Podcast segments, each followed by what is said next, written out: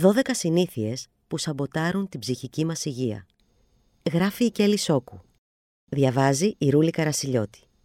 Η αυτοφροντίδα ξεκινάει από την παρατήρηση και την αποφυγή των κακών συνηθιών που βλάπτουν την ψυχική υγεία. Εντοπίστε τις σκέψεις και τις συμπεριφορές που σορευτικά και μακροπρόθεσμα σας κάνουν κακό. Υπάρχουν μερικές συνήθειες που βλάπτουν την ψυχική υγεία. Δεν θα τις βρείτε σε κάποιο εγχειρίδιο νευροψυχιατρικών διαταραχών, ούτε θα τις υπογράψει κάποιος ψυχίατρος. Τις έμαθα καλά και ξέρω να τις αναγνωρίζω διαβάζοντας, κάνοντας ψυχοθεραπεία και επαναλαμβάνοντάς τες δυστυχώς πολλές φορές. Το θέμα με αυτές τις μικρές καθημερινές συνήθειες είναι ότι δεν φαντάζεσαι πόσο κακό μπορούν να σου κάνουν μακροπρόθεσμα. Επίσης, δεν συνειδητοποιείς πως κι αν από μόνες τους δεν προκαλούν τόσο κακό, συνδυαζόμενες με τις υπόλοιπες, πράγμα που συμβαίνει συνήθως, μπορεί να γίνουν καταστροφικές. Ο λόγος που τις γράφω εδώ είναι για να τις εντοπίσετε και να προσπαθήσετε να τις διαγράψετε οριστικά από τη ζωή σας. Α πούμε ότι θα μπορούσαν να λειτουργήσουν ως πρόληψη για την ψυχική υγεία, χωρίς βέβαια αυτό να αποκλείει την πιθανότητα εμφάνισης κάποιου προβλήματος. Μοιάζουν με τη φυσιοθεραπεία που υπόσχεται να λειτουργήσει επικουρικά σε κάποια θεραπεία ή την άσκηση που σίγουρα δρά προληπτικά στη διατήρηση της σωματικής υγείας. Πάμε να τις δούμε μία προς μία. Πρώτον, όταν είστε επικριτικοί με τον εαυτό σας. Πώς μιλάτε στον εαυτό σας όταν κοιτάζεστε στον καθρέφτη, όταν κάνετε λάθος, όταν κάποιος άλλος παίρνει την προαγωγή που θέλατε; Αν η εσωτερική σας φωνή είναι επικριτική, φλερτάρετε δυνητικά με την κατάθλιψη, σε περίπτωση που προκύψουν κι άλλοι λόγοι φυσικά. Η εσωτερική σας φωνή πρέπει να είναι συμπονετική και ενθαρρυντική, διότι έτσι είναι σαν να αναγνωρίζετε ότι κανείς δεν είναι τέλειος. Το να μάθετε να μιλάτε στον εαυτό σας όπως μιλάτε σε κάποιον που νοιάζεστε, θέλει λίγη προσπάθεια στην αρχή, αλλά μετά μπορεί ακόμα και να σας αλλάξει τη ζωή. Δεύτερον, όταν δεν ζητάτε βοήθεια. Ας υποθέσουμε ότι αντιμετωπίζετε ένα πρόβλημα ή έστω ένα εμπόδιο, μια μικρή ανησυχία. Θα σκεφτείτε να εμπλέξετε κάποιον δικό σας άνθρωπο για βοήθεια; Αν όχι, εντοπίστε γιατί.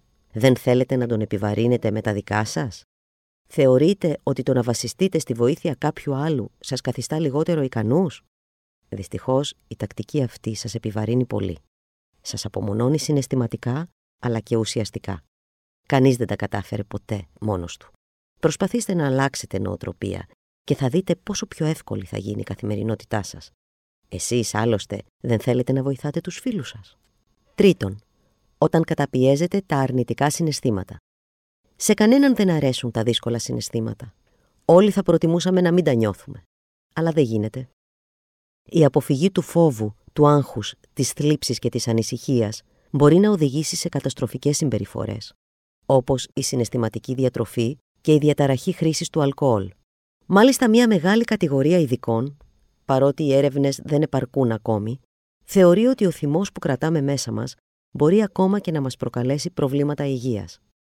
Είναι πολύ σημαντικό να επιτρέψετε στον εαυτό σας να εκφράζει τα δύσκολα συναισθήματά του.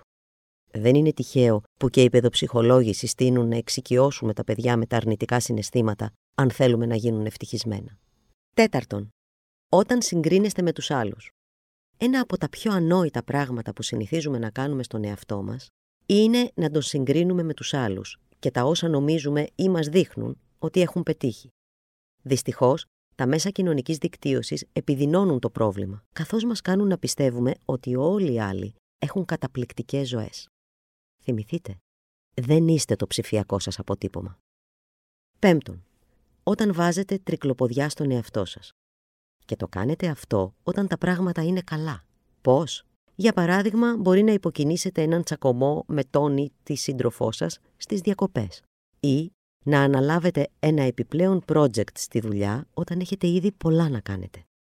Ο μηχανισμός πίσω από αυτή την αυτοκαταστροφική συνήθεια είναι ασυνείδητος. Δημιουργούμε εμείς το όποιο καταστροφικό σενάριο φοβόμαστε ότι θα μας συμβεί, από την ανάγκη μας να ελέγξουμε την ίδια την καταστροφή. Έκτον, όταν δεν πιστεύετε στις ικανότητές σας. Αν όταν πετυχαίνετε κάτι πιστεύετε ότι εξαπατήσατε τους άλλους, τότε απλώς δεν πιστεύετε στον εαυτό σας και τον υποτιμάτε συστηματικά. Η συγκεκριμένη πεποίθηση, μάλιστα, έχει και όνομα, μιας και δεν συμβαίνει μόνο σε εσάς. Ονομάζεται Σύνδρομο του Απατεώνα. Δεν κοροϊδέψατε κάποιον. Κερδίσατε με την αξία σας. Αποδεχτείτε τον έπαινο και νιώστε καλά με το επίτευγμά σας. Έβδομο. Αποζητάτε την αποδοχή των άλλων λέγοντας συνέχεια ναι. Το να βάζετε σε προτεραιότητα τις δικές σας ανάγκες είναι προτεραιότητα για τη διατήρηση μιας καλής ψυχικής υγείας. Έβδομο. Αποζητάτε την αποδοχή των άλλων λέγοντας συνέχεια ναι. Το να βάζετε σε προτεραιότητα τις δικές σας ανάγκες είναι προτεραιότητα για τη διατήρηση μιας καλής ψυχικής υγείας. Την αποδοχή όλοι την έχουμε ανάγκη. Το να καταπιέζουμε όμως τις ανάγκες και τις επιθυμίες μας, κανείς. Η έλλειψη ορίων έχει συσχετιστεί με την αύξηση του στρες. Η έλλειψη ορίων έχει συσχετιστεί με την αύξηση του στρες. Βάλτε όρια πρώτα από όλους στον ίδιο σας τον εαυτό. 8. Μία από τις χειρότερες συνήθειες που μπορεί να σας κάνουν να αισθάνεστε συνεχώς ανεπαρκείς είναι η τελειομανία. Η τελειομανία είναι ο διαβρωτικός παράγοντας πίσω από αρκετές αγχώδεις συμπεριφορές και αρκεί μια πιο προσεκτική παρατήρηση του εαυτού για να την εντοπίσετε και να τη κόψετε τη φόρα.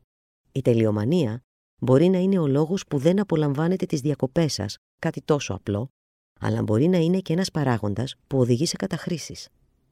Ένατο. Όταν είστε control freak. Τα ρούχα στην τουλάπα σας είναι τοποθετημένα ανάλογα με το χρώμα τους. Η ατζέντα σας είναι καθαρογραμμένη με το πρόγραμμα των δύο επόμενων μηνών. Κάνετε micromanagement στις ζωές των παιδιών σας. Η παραμικρή ακαταστασία απαγορεύεται στο σπίτι σας, ενώ κάθε φορά που κάτι σας βγάζει από τον περίφημο προγραμματισμό σας, γίνεστε άνω κάτω. Όλα αυτά σηματοδοτούν την ανάγκη σας να έχετε τον έλεγχο ανα πάσα στιγμή. Είναι ανέφικτο. Κάθε φορά που το όποιο μικρό σας σχέδιο δεν θα μπορεί να υλοποιηθεί λόγω εξωτερικών και αστάθμητων παραγόντων, εσείς θα αισθάνεστε αποτυχημένοι.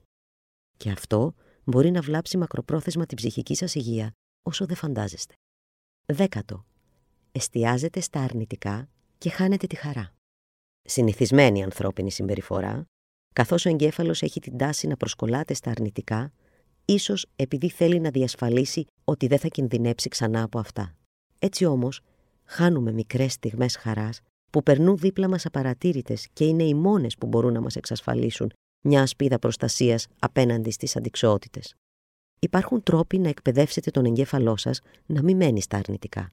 Πρώτα όμως, θα πρέπει να απενοχοποιήσετε την ίδια τη χαρά. Ενδέκατο.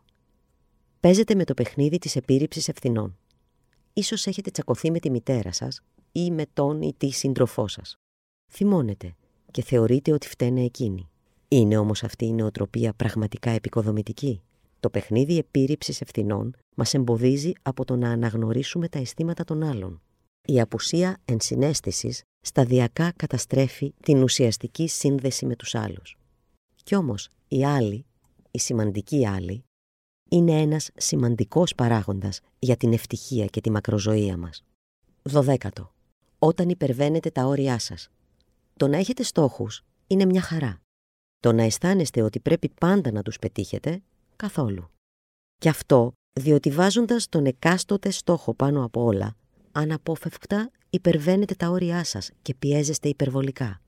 Πολλές φορές μάλιστα χωρίς να χρειάζεται, αφού οι συνθήκες υπαγορεύουν μία μεταστροφή των στόχων και αυτό είναι οκ. Είναι κάποιες φορές που το να παρατάς τους στόχους σου είναι ένδειξη δύναμης και όχι αδυναμίας, όπως μάλλον πιστεύετε. Μην εξαντλείτε τα ψυχικά σας αποθέματα.